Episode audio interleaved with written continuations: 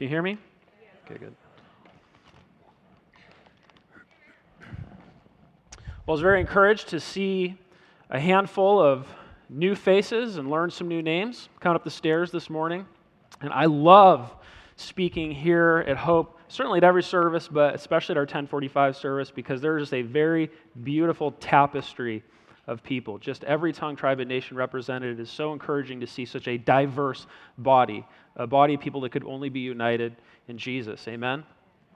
So, if you're here hanging out with us for the first time this morning, um, I just want to formally introduce myself. My name is uh, Mike Nazarian. I'm one of the pastors here at Hope. It's my privilege to be able to administer uh, the word to you this morning, and, and, we just hope that you feel very, very welcome. And just kind of a quick matter of uh, prolegomena, shall we say. If you notice your notes, your congregation notes this morning, um, I have minimized the amount of interaction that you will do with your congregation notes. You'll notice that there's only a handful of blanks to fill in just for the main points, and I will make those points very clear. Um, and the reason is the passage that we're going to be walking through this morning is, is, is a long passage. It's a beautiful passage. Um, it's a very vivid passage, and I want your attention to be up on the screens, on the text, up here, so you're experiencing the passage. We're walking through it together. Um, when you go to the movies, like there's a new Minions movie out, right? And you go to the movie theater because you want to experience Minions in all their high definition glory, right? So on Sunday, you come to Hope Chapel so you can experience the Word of God in all of its high definition glory. So you want to keep your attention up on the screen. And, um, and I just want to start out by asking you this question uh, Have you ever experienced something that affected you so deeply, so profoundly, that it, prof- it provoked an overwhelming response in you? Anybody? Um, have you ever experienced something so reality altering that you could not adequately communicate its significance? Or have you ever been moved so greatly, so deeply, that an immense sense of gratitude flowed just very naturally out of you? Today, we're going to visit a passage of Scripture that demonstrates the radical response, the radical response that results from the application of God's redemptive grace. And so, right up at the beginning, I just want to kind of assert or, or state um, a take home truth, a main point and that is very simply, church, that those who recognize their need for forgiveness and have received it through Jesus will respond with overwhelming love for him. So if you recognize your need for forgiveness and if you have received that forgiveness through Jesus, you will, your heart will respond with overwhelming love for him. And so, with that said, I just want to invite you to open your Bibles, direct your attention to the screens, and let's walk through Luke chapter 7, uh, verses 36 through 50 together. Luke tells us, beginning in verse 36, one of the Pharisees asked him, Jesus, to eat with him, and he went into the Pharisee's house and reclined at the table. And behold, a woman of the city who was a sinner, when she learned that he was reclining at table in the Pharisee's house, brought an alabaster flask of ointment. And standing behind him at his feet, weeping, she began to wet his feet with her tears and wiped them with the hair of her head and kissed his feet and anointed them with the, anoint- with the ointment. Now, when the Pharisee who had invited him saw this, he said to himself, If this man were a prophet, he would have known who and what sort of woman this is who is touching him, for she is a sinner. And Jesus answering said to him, Simon, I have something to say to you. Simon answered, Say it, teacher. A certain moneylender had two debtors. One owed 500 denarii, the other 50. And when they could not pay, he canceled the debt of both. Now, which of them will love him more? Simon answered, The one, I suppose, for whom he canceled the larger debt. Jesus said to him, You have judged rightly. Then turning toward the woman, he said to Simon, Do you see this woman? I entered your house. You gave me no water for my feet, but she has wet my feet with her tears and wiped them with her hair. You gave me no kiss, but from the time I came in, she has not ceased to kiss my feet. You did not anoint my head with oil, but she has anointed my feet with ointment. Therefore, I tell you, her sins, which are many, are forgiven, for she loved much. But he who is forgiven little loves little. And he said to her, Your sins are forgiven. Then those who were at the table with him began to say among themselves, Who is this who even forgives sins? And he said to the woman, Your faith has saved you. Go in peace.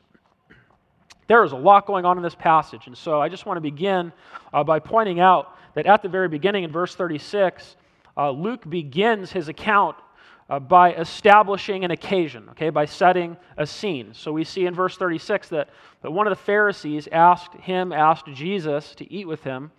And so Jesus went into the Pharisee's house and reclined at the table.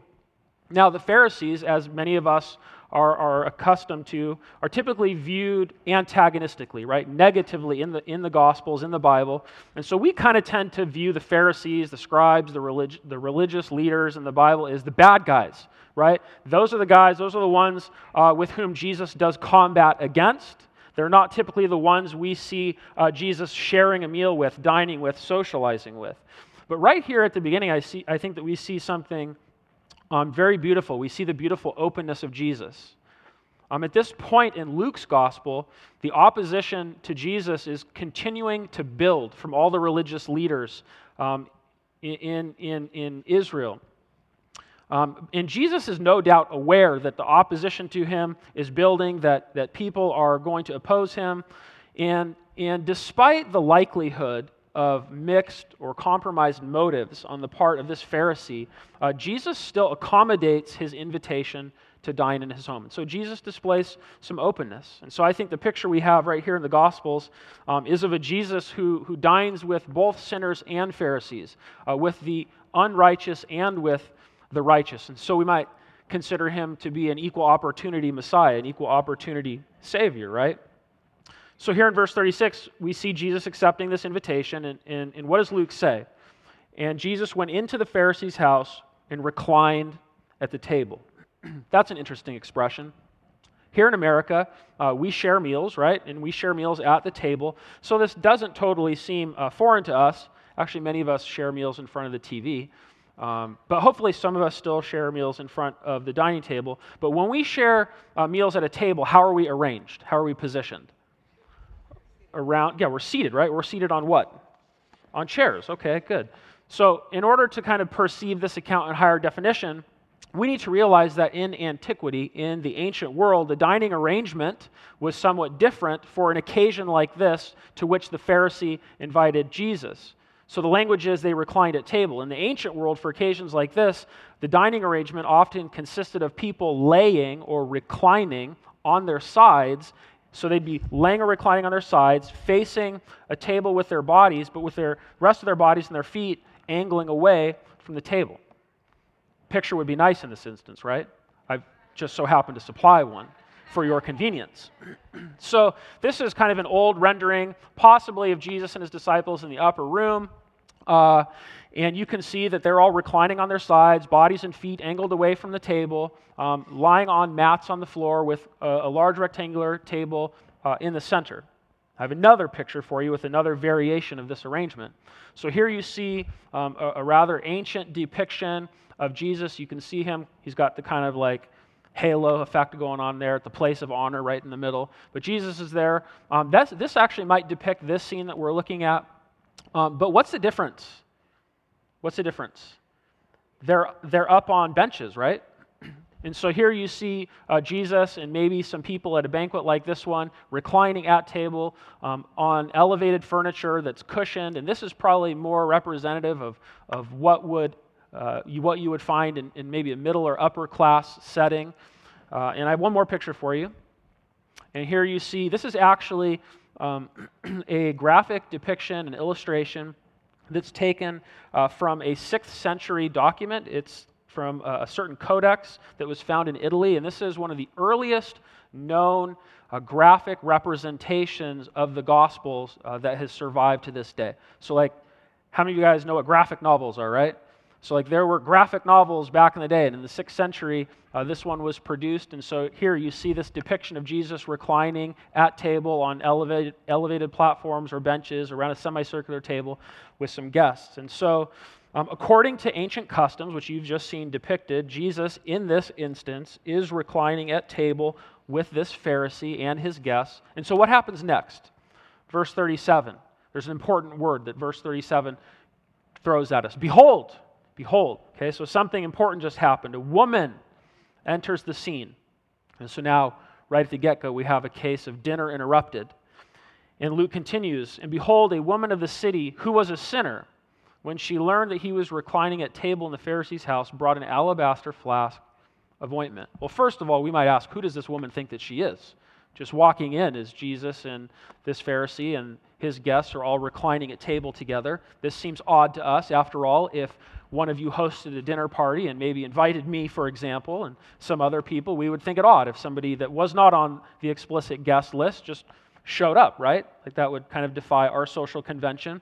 But it's helpful for us as we investigate this passage this morning to recognize that um, in the ancient world, ancient life was lived a little bit more in public and not behind closed walls. And so it wouldn't necessarily be um, out of the ordinary for somebody to show up and spectate. Um, if, if there was a, a, a, banquet held in somebody's honor, there was a guest of honor, word would spread in the city, people might show up. They would not necessarily expect to recline at table with everybody else, but they would probably have some interest in showing up and just kind of listening to the dialogue, listening to the conversation, listening to the discourse. So it's not necessarily strange that somebody shows up, but it is strange uh, in a setting where you have religious elite Pharisees who would have looked down on, despised a woman who's a sinner, that a woman sinner shows up in this context. And so, um, as you can see from the screen, uh, at this point, the stage is set okay, for our account. And, and in this unfolding account, we have three characters. Who are those characters that we have? We have Jesus, good. We have a Pharisee. We have a woman, Okay, a woman who just appeared on the screen. Now, what do we know about this woman? We know at least three things. We know that she's a woman of the city who's a sinner. Okay, she has a reputation. We know that she had some prior knowledge or experience of Jesus because that knowledge or experience has compelled her to come to this dinner. And third, I think that we can say that there is some sense in which the actions that she exhibits, that which she carries out, were premeditated because she brought something to do something with. What did she bring? Yes, she brought an alabaster flask uh, of ointment. Well, what is that? This is a picture of an alabaster flask or jar that survived from um, ancient times. And so she might have had something like this, maybe something relatively small that she could carry. But the idea is that something like this would contain something very valuable. All right, so when Luke says that she brought with her an alabaster, an alabaster flask, the indication is that what was in that flask, this ointment that he mentions, was something that was valuable. So it probably cost a lot of money, and it was most likely um, a perfumed, uh, expensive perfumed oil or ointment.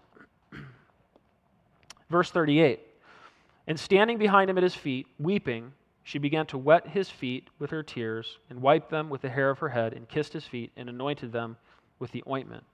And so, just in this verse, just in, 30, just in verse 38, we see Luke describing this woman's actions in very fascinating and very vivid detail. And as we read this vivid account, it almost feels like we're in the room with them. If you wonder what it might be like to be in the room with them, I have one more illustration for you. And you can see here uh, a depiction of an admittedly far too Caucasian Jesus. Okay, so like Jesus was like a, a Semitic, like Mid- Middle Eastern man, so he was not this white. Uh, but you can see him reclining at table. You can see the woman in the bottom left hand corner, um, just in, a, in a, just a display of humility. Uh, you see him up there on the bench, and so the, the, the scene probably looks something like that. And, and what is she doing? She's weeping, right? And Luke tells us that, that, she, that she wet his feet with her tears, that she cried, she wet his feet with her tears. And the, the verb that he uses to describe her wetting his feet um, isn't a, a word that describes kind of like a sentimental misting, right? Like, oh, somebody said, like, I watched that movie, I, that, that, that moment really got me, I just got kind of choked up, a little misty eyed, right? This is the same word that's used to describe raining, okay, uh, or heavy storming. So, so this is more than this woman getting misty eyed and sentimental. We're talking about heavy weeping. We're talking about it's raining tears. And also, this verb that's translated kissed. She kissed his feet. This is a, a more intense form of the verb that's used to describe the, the embrace, the kiss of the father when he receives back his prodigal son. We're all familiar with that parable. Or in Acts chapter 20, when the apostle Paul informs the Ephesian elders that he has to depart and that they won't see him again, they're overwhelmed uh, with affection for him because of the pastoral bond he has with them. And, and, and in, going, in, in him going away, they, they embrace him and they give him uh, a, a, kiss and in a, a tremendous sense of emotion is conveyed uh, through this term. There's one thing, one other thing I'd like to point out about, about the language that, that Luke uses here to capture these actions. When Luke says that she kissed his feet and, and she anointed them with this perfume, we tend to think of those things as like something that just happened in a moment, right? Oh, yeah, she, she got down, she kissed his feet, then she put some oil on his feet. But the sense that's being conveyed uh, in this passage is that she started to do these things and then continued doing them as the scene progresses. And so, as this narrative is unfolding, as the dialogue ensues, um, she is there persistently kissing his feet, anointing his feet, wiping his feet. And this action goes on until the conclusion of the passage.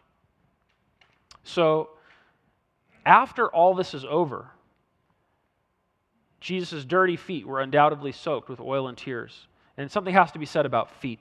Who likes feet? Feet are interesting parts. Uh, we have to say something about the offensive nature uh, of feet in that society because when we understand the offensive nature of feet in that society, it makes this, uh, these actions all the more significant. Uh, feet were nasty. People wore sandals that were open toed and they walked on dirty roads. If there was you know, any kind of rain, uh, their feet were not just dirty or dusty, they were muddy. Um, animals regularly traveled on these uh, corridors, and so it probably was not unlikely that an individual may step in a landmine, if you know what I mean. and so feet were smelly, they were kind of rugged and beaten up, and they were not nearly as well preserved as, as ours are today in our shoes after, you know, our mani pedi sessions. Ladies, So feet stink, okay? And then just to take that one step further, in the Bible, in the Bible, the ultimate insult to a vanquished enemy is to make that enemy your footstool. Okay? So the ultimate insult in the Bible and in ancient times uh, for an enemy was for you to say, like, okay, my feet are now on top of you. Right? And as a matter of fact, Psalm 110.1 is one of the most frequently quoted verses of the Old Testament in the New Testament. I mean, it says this The Lord says to my Lord, and uh, Hebrews, the, the, writer to Hebrews uh, captures this very beautifully and captures the Father saying to the Son, uh, The Lord says to my Lord, Sit at my right hand until I make your enemies your footstool. And so Jesus is going to return someday, and the Father is going to make his enemies, those nations who oppose him, those peoples who oppose him, those individuals who oppose him, his footstool. John the Baptist, as you are well aware, I preached on a few weeks ago, Jesus' exoneration of him. John the Baptist himself says of Jesus, um, He is so much greater. I am not even worthy to stoop down and untie the thongs of his sandals. I'm not even worthy to approach his dirty feet. He is so much greater than I. Because of how feet were viewed in that time, it's such a profound, such a vivid statement. And yet, Jesus' feet are mentioned eight times in this passage. So here's this woman who is weeping and soaking and wiping with her hair Jesus' dirty, unwashed feet and kissing them and anointing them with precious perfumed ointment. If you didn't perceive this, this is a very remarkable, very unprecedented, very extraordinary display of emotion and humility. And just imagine being there, the impression that this display made at the meal. I think that this is the kind of unbridled emotion that would make us socially uncomfortable even today. Have you ever been uh, out to dinner with nice company and somebody kind of interrupted and there was a, a really intense exchange or, or something that caused social awkwardness? I think that while we identify with the woman or want to identify with the woman or appreciate what's going on, if we were really to be there, I think probably more than we'd like to admit, we would be predisposed to feeling very awkward in that moment. But what about Jesus? We know that these actions were ongoing. There's a reason I pointed that out. Okay? She was continually anointing, continually wetting, continually kissing Jesus' feet. And as this is unfolding, Luke doesn't tell us that Jesus kind of recoils in disgust. Jesus does not distance himself in discomfort. Instead, he, he accommodates her display of emotion. And so that leads us to our first main point this morning. Jesus welcomes the noticeably unworthy. Jesus welcomes the noticeably unworthy. I don't know all of you this morning, but I know in a room this size, there are some of you who feel heavy burdened by your sin. I know that there are others of you who have been hurt in church settings, maybe made to feel unworthy or unwanted. And I'm here to tell you, Luke's here to tell you, God's word is here to tell you, Jesus is here to tell you that he will welcome you, that he loves you, that he will receive you, that he will not turn you away because someone thinks you're unworthy or because you think you're unworthy. All that you need to do is humble yourself and come to him. And look at this woman. Everything about this woman drips with humility and repentance. But what did the Pharisee think? You see, as this unfolds, the Pharisee instantly forms an opinion about the event, and he rehearses this opinion to himself internally in a form of internal dialogue. So he is not saying these things verbally, but he's thinking them mentally. And we see verse 39. now, when the Pharisee who had invited him saw this, he said to himself, If this man were a prophet, he would have known who and what sort of woman this is who is touching him, for she is a sinner. First of all, please notice who is the subject of his opinion. His opinion is not primarily concerned with the woman. Instead, his opinion is primarily concerned with whom? With Jesus. Who is this Jesus? Who is this guy, Jesus? How you answer that question will determine everything else in your life. How you answer that question, who is this Jesus, will determine every decision, every course of action, every path that you take in your life. Before you can settle on anything, you must settle the answer to that question. You cannot avoid it. To, vo- to avoid it is to deny him. We must all confront Jesus. Who do you say that I am? Now, second, notice that he refers to Jesus as this man or this one, depending upon your translation. That likely betrays a, a mild undertone of skepticism, at the least, or maybe even of contempt. Now, I want to ask your permission if we can just have like a nerd moment for a second here together. We just kind of have a nerd moment because I want to get geeked out on the grammar a little bit. So you see that he says to himself, if this man were a prophet, he would have known who and what, sort blah, blah, blah. He said, if this man were a prophet, right? Well, in the Greek, that specific construction anticipates a negative response. It assumes a negative response. When you read that in the Greek, and you read the, the if statement, you know that he's already thinking of a negative response. And so it would be very appropriate to translate this, this sentence like this If this man were a prophet, and he is not, he would have known who and what sort of woman this is. Okay, and so this Pharisee already in his mind is betraying um, a sense of unbelief and skepticism. And so he, what, is he, what, is he reason, what is he reasoning to himself, essentially? He's reasoning to himself that a real prophet would be able to discern the type of woman anointing him. And what's his immediate concern? Whether, with whether or not Jesus is a true prophet. And so this, uh, this dialogue he's having with himself also reveals an assumption that he's making. All right, and his assumption is that um, a true prophet, somebody that speaks on behalf of God, somebody that knows God, somebody that's close to God, a true prophet would certainly keep their distance from somebody like that. And by extension, God would certainly keep his distance from somebody like that. Okay, we have an irony alert right now. Okay, there's an intense irony present in this passage right at this moment. Uh, the Pharisee is correct that Jesus is not a prophet in the technical sense because he's God, right? But more on that later. So, this Pharisee's view is that righteous or pious people keep their distance from people who are not righteous or pious. And by extension, his judgment is that Jesus cannot be a prophet because nobody speaking on behalf of God would allow contact with her.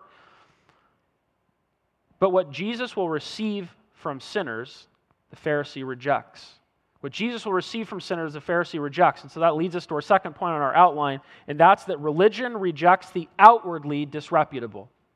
Religion rejects the outwardly disreputable. And we can contrast that with the gospel. But first, I'd like to ask who's disreputable to you? Who's disreputable to you? One question we should continue asking ourselves as we progress through this passage is who are we more like? Are we more like the Pharisee or are we more like the woman? Are we predisposed to keeping a distance from those who externally appear disreputable to us? Or are we like Jesus, who are quick to receive, orient ourselves towards the sinner who appears externally disreputable to us?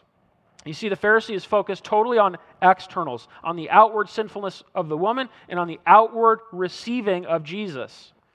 Jesus receiving her. And here's the crazy thing at the very same time, in the very same moment, Jesus is looking straight past the external, and he's looking into the hearts of both the woman and the Pharisee. And so Jesus knows that the woman's actions proceed from the internal, from the heart. And Jesus knows that the man's internal dialogue proceeds from his heart.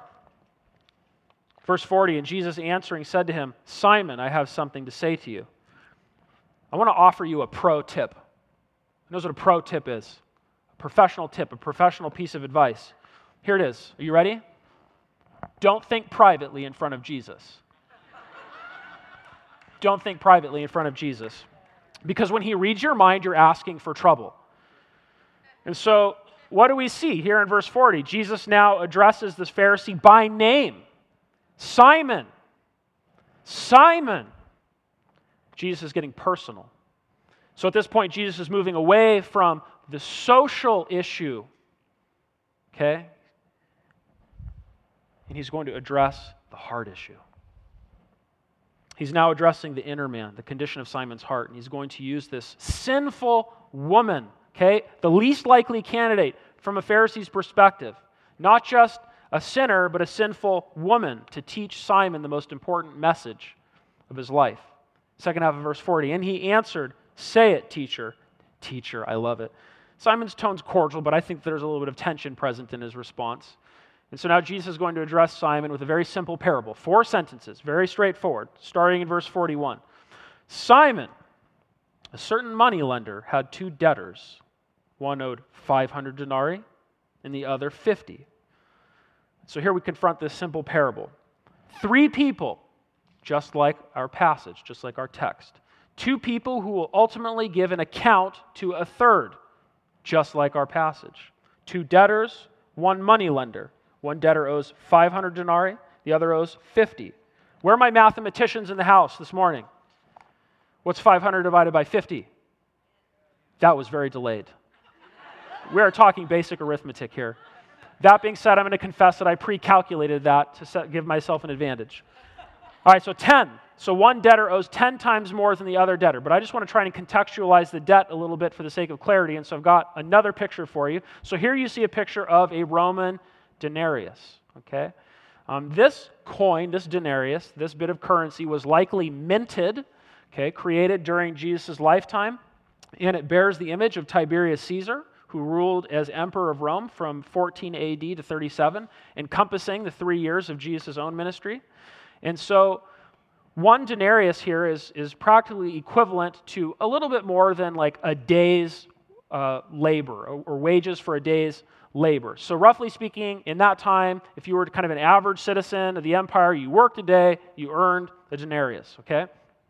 Now, many commentators estimate that 50 denarii represent about two months' wages. So, on the lower end of the spectrum, the debtor who owed the least amount owed effectively uh, two months' wages. That's not insignificant.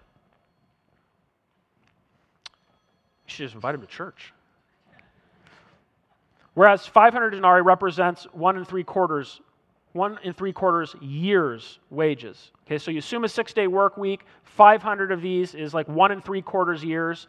If you owed one and three quarters years of like lower to middle class salary, is that a fairly sizable debt? Yeah, that's a big debt. I'd say that that's a crushing debt. Okay, but here comes the twist, verse 42. When they could not pay, he canceled the debt of both. So, what do we know about the borrowers? We know that neither borrower could pay, One debt was relatively small, the other relatively large. One could be manageable, one certainly was not manageable. But regardless of the magnitude of the debts, okay, regardless of the size of the debts, neither borrower could pay. Neither borrower was able to pay. They were simply not able. So this should cause us to realize that there are some debts in life that simply cannot be repaid.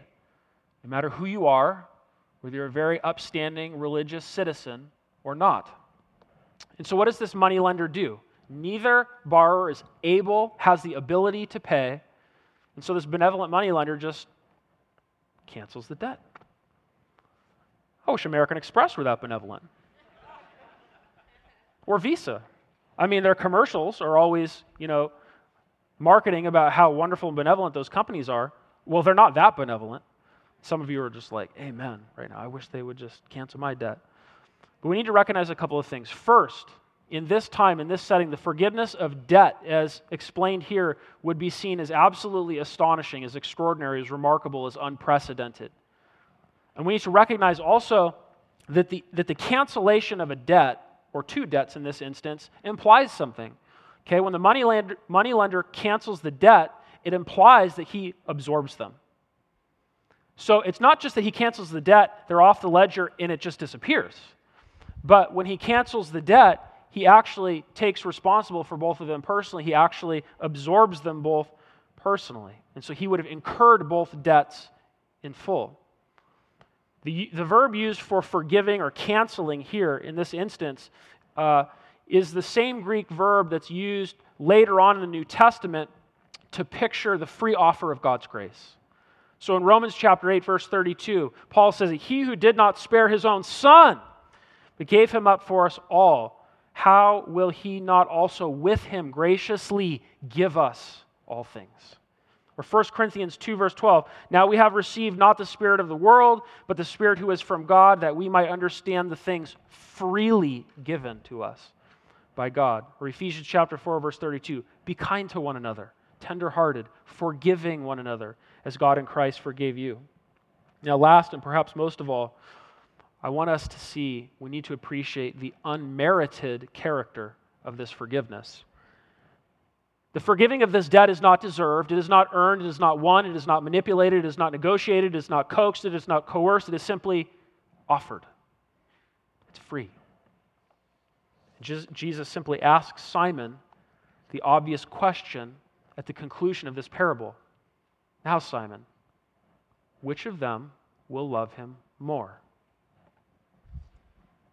Which of them will love him more? Verse 43 Simon answered, The one, I suppose, for whom he canceled the larger debt. Have you ever been involved in a spirited exchange, a spirited discussion and you realize at some point in the discussion that you've run up against the wall of incontrovertible logic and you have no other recourse than to concede the point. Have you ever been in a situation like that? What do you say in a situation like that? When you're in a, in a discussion, having a disagreement, and you realize, oh, I'm trapped. I got nowhere to go now. You say, I suppose. So, what does Simon say? the one, I suppose, for whom he canceled the larger debt. You see, Simon's a Pharisee. And by definition, that means he's extremely educated. And so clearly for Simon, the challenge is not interpreting the parable. It's not like Simon didn't have the raw intellectual horsepower to like grind away up there and be, ah, I just don't get it. No, Simon got it. Okay? That wasn't the challenge for Simon. The challenge for Simon is implying applying the meaning of the parable to his life as it is unfolding right in front of him. The challenge for Simon is for the theological truth to make its way from his head to his heart and out through his hands. How many critique religious people? How many critique so called Christians because we believe a lot, but we don't feel a lot, and as a consequence, we don't do a lot? Who are we more like? Are we more like Simon the Pharisee, or, me, we, or are we more like that broken woman? Verse 43 And he said to them, You have judged rightly. And though Simon has conceded reluctantly the point of the parable, the real hammer is about to drop, okay? It's about to get real between Simon and Jesus. Verse 44. Then turning toward the woman, he said to Simon, Turning toward who? The woman. Where's the woman? Behind him at his feet, right? He's reclining at table. He and Simon are probably an eye distance, reclining towards that table. But now Jesus turns towards the woman. And who's he talking to? Still talking to Simon looking at the woman. And now he's going to exonerate her, just like he exonerated John, and just like he will exonerate every single one of the repentant sinners that comes to him and is claimed in Christ. And turning toward the woman, he said to Simon, Do you see this woman? What a question. Put yourself in the scene for a second and think about it. Do you see the woman? No, Jesus, I don't see the woman. Like, we've only been talking about her for the last 30 minutes. Like, the whole conversation between Jesus and Simon has been about this woman. So, of course, Simon sees her. But does he see her? Does he see her as Jesus sees her? See, Simon does not truly see her. He does not truly see her as Jesus sees her. There is a misalignment of perception and reality that is present on so many levels in Simon's life. And we need to not look back antagonistically on him lest we be like him. But the fact of the matter is, Simon had a perception of reality that was very different from reality of itself. Both with respect to this woman who Jesus, God Himself, God in the flesh, would receive, and also with respect to his own perception or lack of perception of his own sin. But Jesus continues in verse 44 Simon, I entered your what? I entered your house. I entered your house. How many homeowners do we have? Or apartment rent, renters? Or how many of you how many of you dwell in a domicile? Okay, like every hand show, we don't have 300 homeless people here today. I know that for a fact. So everybody has an abode of some kind. Who's responsible for your house or home or apartment or domicile? You are, right? So, who's responsible for Simon's house? Simon is, yes. All right, we're moving. Who's at, and, at, and at Simon's dinner party? Who's primarily responsible to demonstrate hospitality and extend basic courtesies? Simon is. And so now we're about to see how Simon has withheld basic amenities of hospitality from Jesus. And withholding these basic features of hospitality, Simon was breaking common social etiquette in that ancient world. And in response to Simon breaking that social etiquette and withholding, withholding grace to Jesus, Jesus is going to breach social etiquette and put Simon on blast in front of all of his guests in order to break through his wall of self righteousness. So we look at the second half of verse 44. You gave me no water for my feet, but she has wet my feet with her tears and wiped them with her hair. At that time, in that, at that time, a, w- a woman's hair could be referred to as her crown of glory. It was an essential part of her beauty. Women let their hair grow long, and, and they would walk around publicly with their hair up, but when they brought their hair down, it was, it was an intimate expression. It was a, it was a, it was a special expression. And she's not being inappropriate in this context, but she's letting down her crown to wipe Jesus' wet, dirty, oily, filthy, disgusting feet. Simon offered no, no water to Jesus to wash his feet. Very basic, common courtesy in that time. If there was a dinner party, a banquet like this one for the, the person who is hosting to extend the basic, basic courtesy of at least offering some water to wash for the guests to wash their feet. In more middle to upper class settings, there would often be slaves or servants, and the slaves would be commissioned by the master of the house to go wash all the guests' feet. Simon's a Pharisee, which means he's at least middle class. He's educated. We know he has a house. We know he has a house that's large enough to accommodate a banquet like this, and yet he doesn't extend to Jesus the basic courtesy of offering him water to wash his dirty feet. But the woman continued to wet Jesus' dirty, unwashed feet with her tears and wipe them with her hair. Strike one, Simon. Verse 45 You gave me no kiss, but from the time I came in, she has not ceased to kiss my feet. She has continually been kissing my feet. And so, in that time, it was very customary to offer a kiss on the cheek as a sign of greeting or as a display of honor, especially if you were hosting a banquet, inviting a guest of honor. You would always want to make sure that that guest went out from the home having been extended more honor than when that guest came in. Paul says in Romans 16 16 to, to people in church in Rome, like, greet one another with a holy kiss.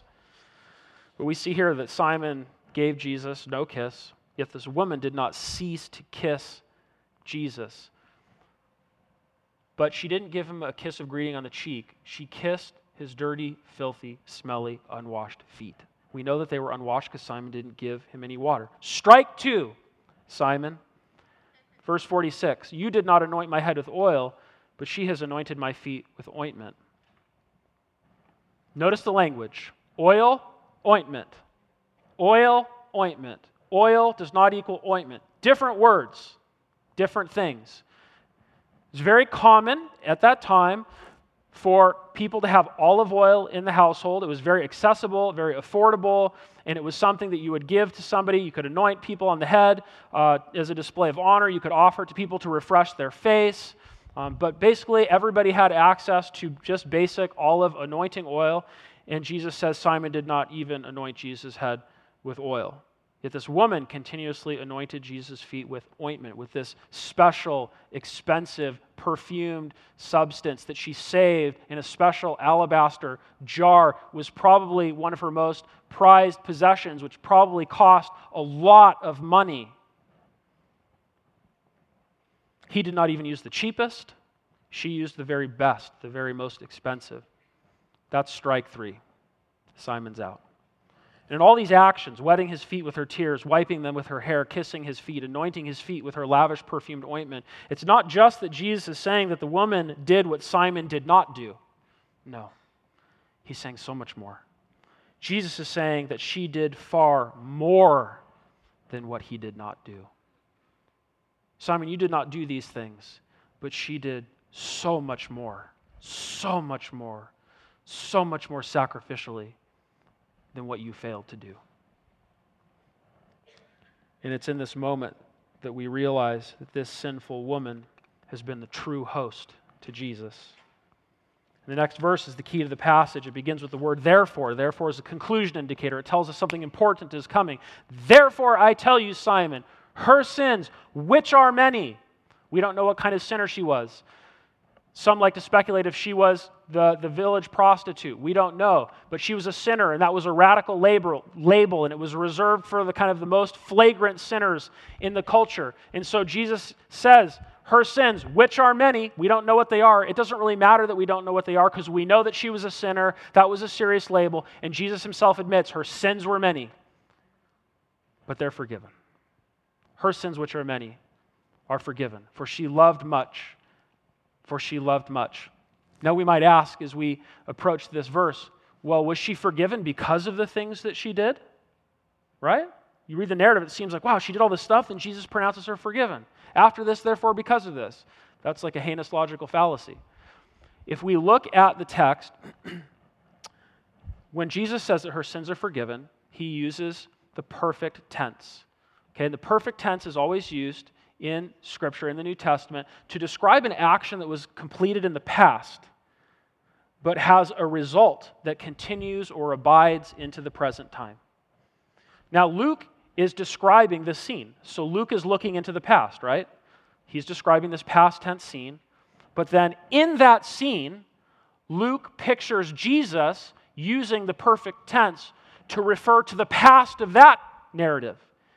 And Jesus says, No, no, no. Your sins were forgiven, they continue to be forgiven, and they are forgiven. And so, in this moment, we have a very beautiful picture of works that come from life, works that come from forgiveness, not works that, in some meritorious sense, might earn forgiveness. Just like that parable, the forgiveness is free, it's unmerited, it's not coerced, it's not coaxed, it's not manipulated, it's given, it's offered. And she's received it. And her sins were forgiven. And even into this present situation where she's despised and looked down upon and labeled, her status is free and clear.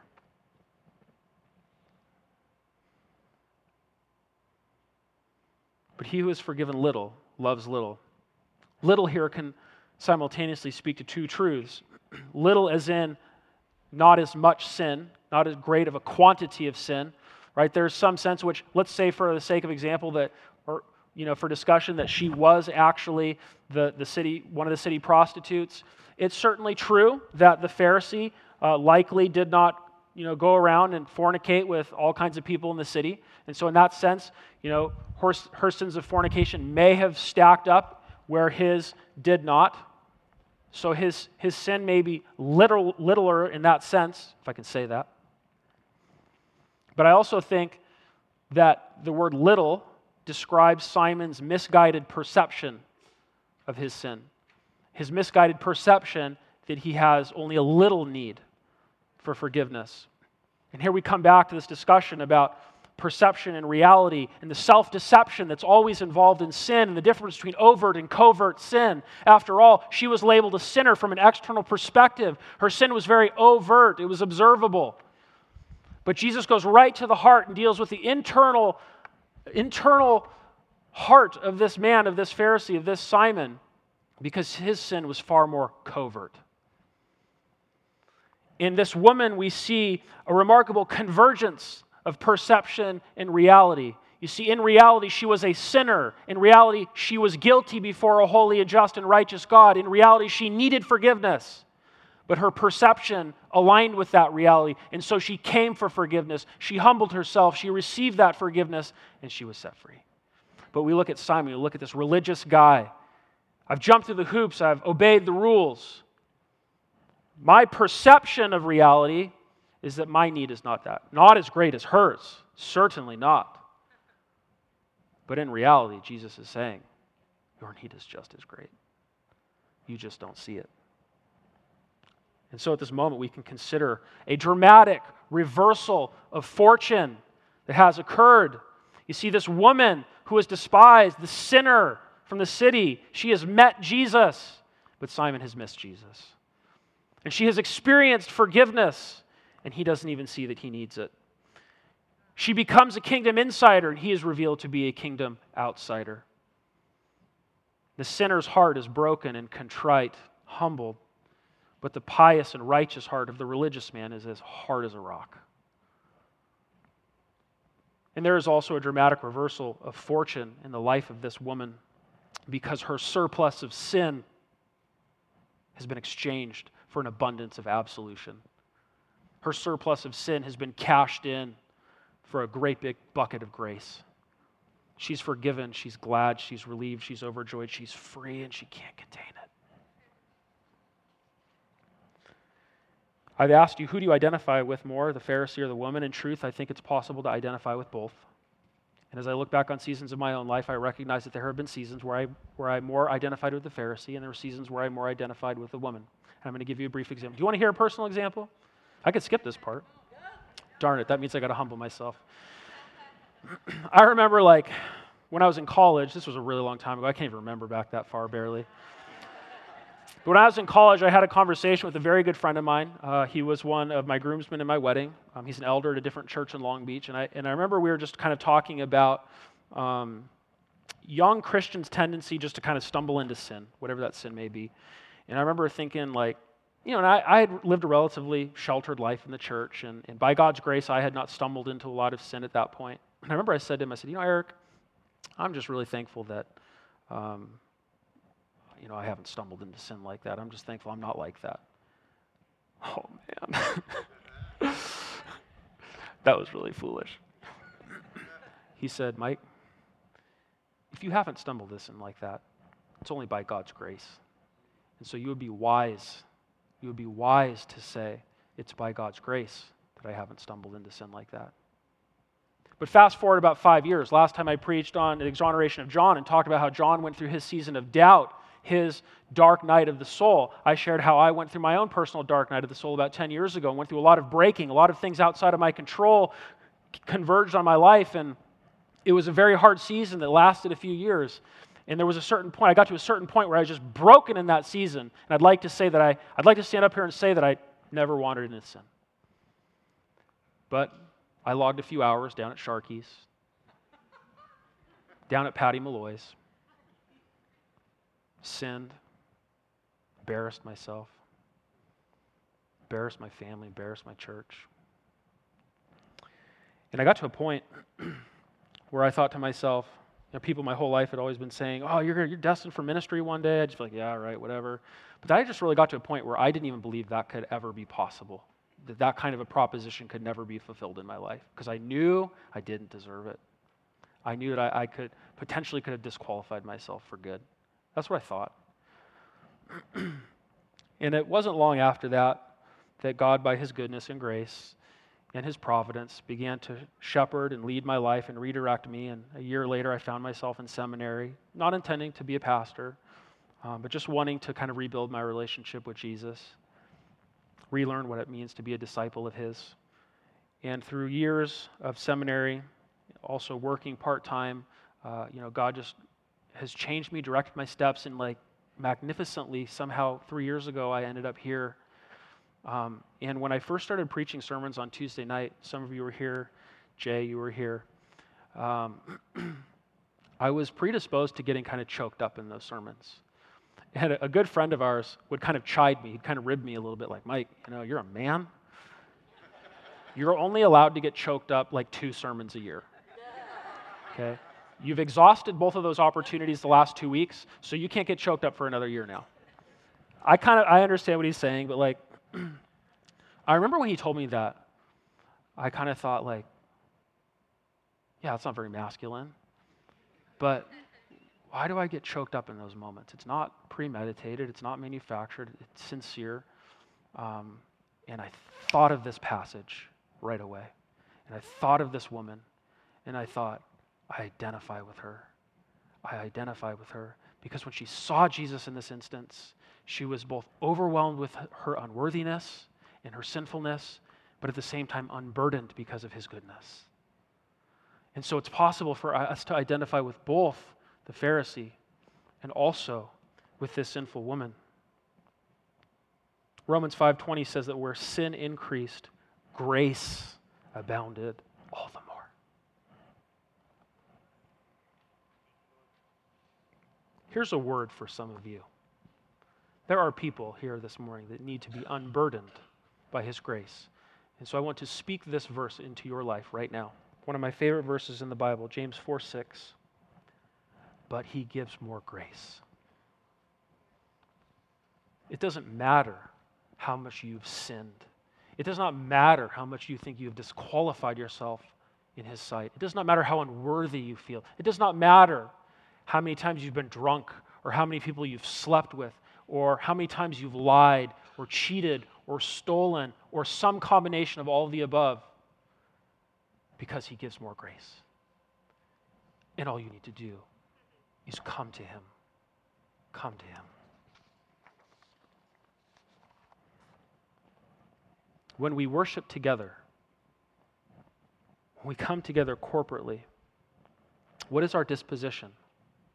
What flows from the abundance of our heart? Because if there's ever a time where a public display of emotion, of gratitude, of freedom is appropriate, I would think it would be in our corporate congregational worship. Or how about when we approach the communion table? When we approach the communion table, are we caught up with this simultaneous sense of our unworthiness, but His goodness? So I want to ask you, I want to challenge you where's the brokenness? And also, where's the joy?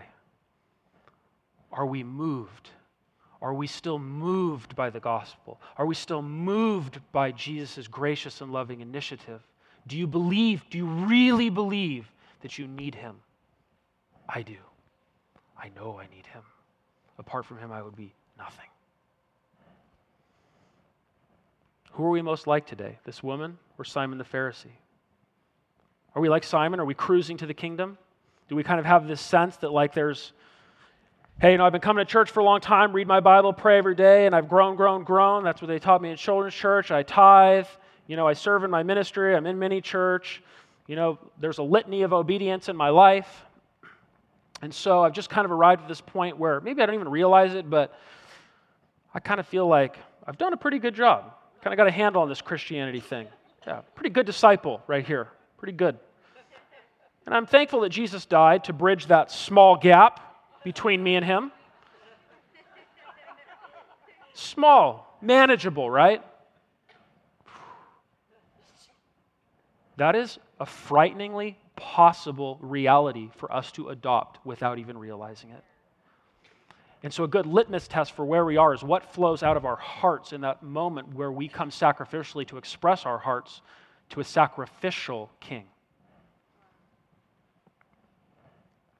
I love Benny's worship. I am an uncoordinated, rhythmically challenged white guy from Redondo Beach. All right? I cannot sing gospel. Like, I cannot get up here and do his thing. Like, you know, when we worship, I'm kind of just like this praise Jesus, praise Jesus. When I'm really courageous, I'm like, praise you, Jesus. You know, it's as radical as I get. But I love Benny's worship because he just lets it go. He does not care who's watching, who's judging, what anybody's thinking, because he's just worshiping Jesus. As far as he's concerned, it's just him and Jesus. Ministers to me. I think we can learn from it. Maybe you're thinking, ah, that's just not my style. You know, we're not supposed to manufacture emotions in worship. I'm not saying that we are. And I understand how we kind of poo poo, like really, you know, vivid outward expressions during worship. But, like, have you ever thought about this? what is your demeanor going to be like when Jesus comes back? Right? Like when the risen, ascended, glorified king comes back again to trample on the nations and make a footstool of his enemies, are you just going to be like, cool?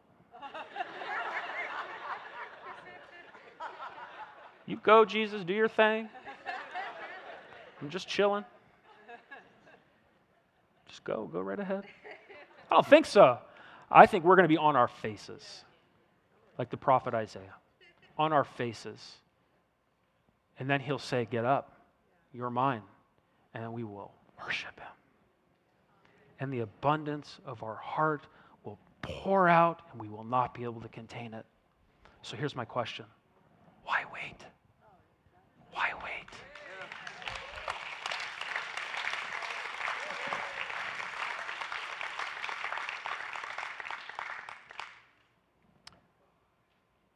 Great forgiveness produces great devotion. Great forgiveness produces great devotion. Verse 48 And he said to her, Your sins are forgiven. Again, the perfect tense. They have been forgiven. They still are forgiven. They will be forgiven. Did Jesus need to say this to her? He didn't. He did not need to say this to her. She did not ask for reassurance. And who's been Jesus, who has Jesus been talking to this whole time? Simon. But Jesus is the good shepherd, isn't he? He cares for his lambs. And he cared for this woman, this former sinner. So still turned towards her.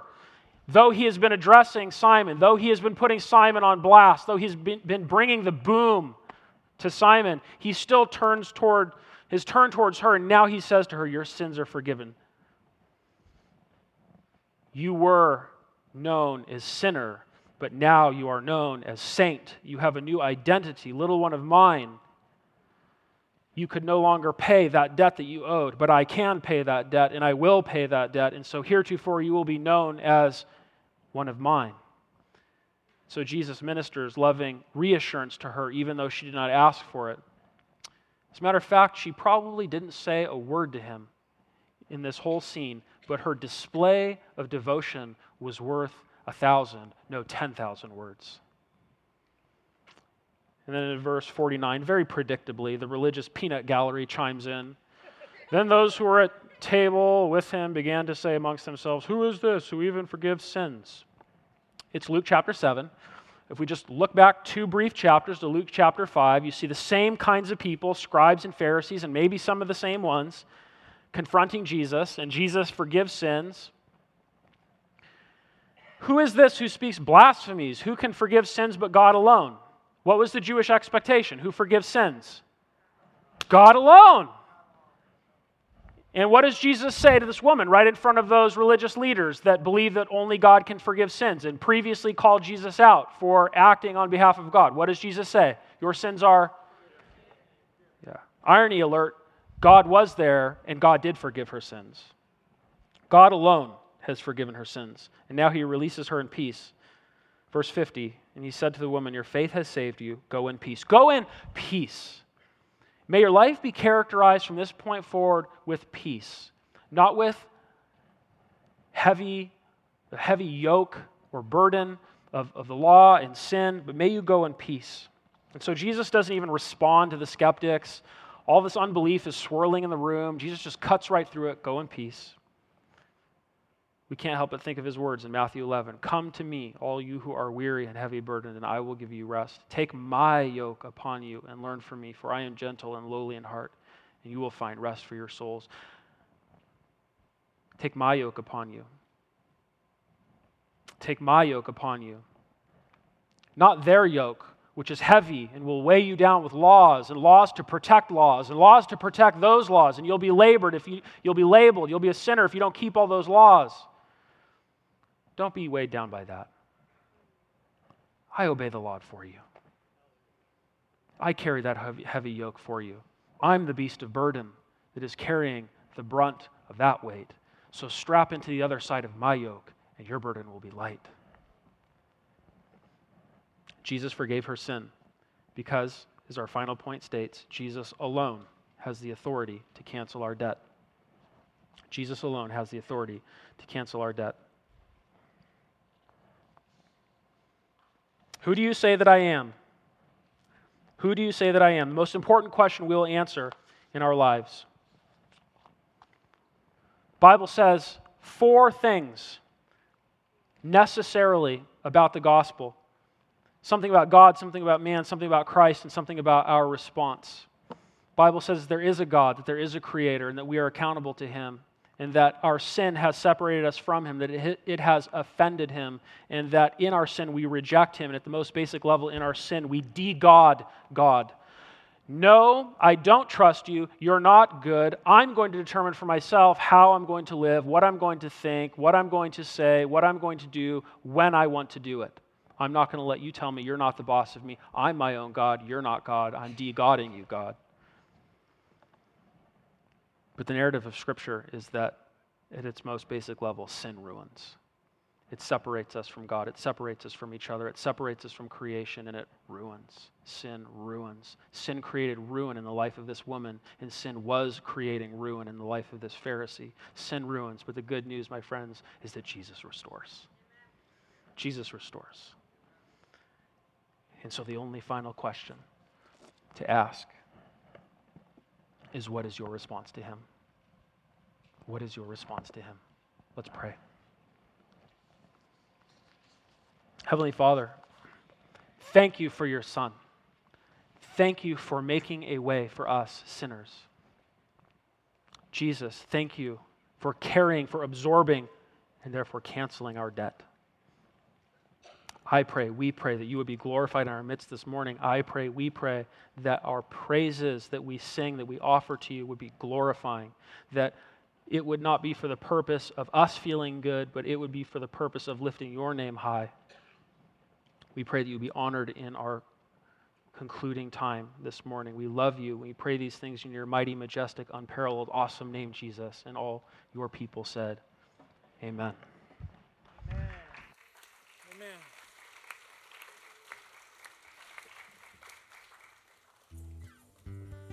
Let's stand together and finish with one more song of praise. Brother Benny, come up and close out with us one more time.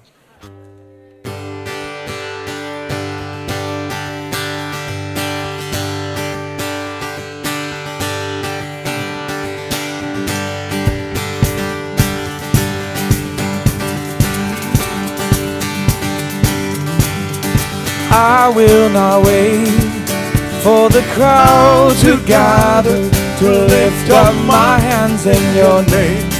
I will not wait for the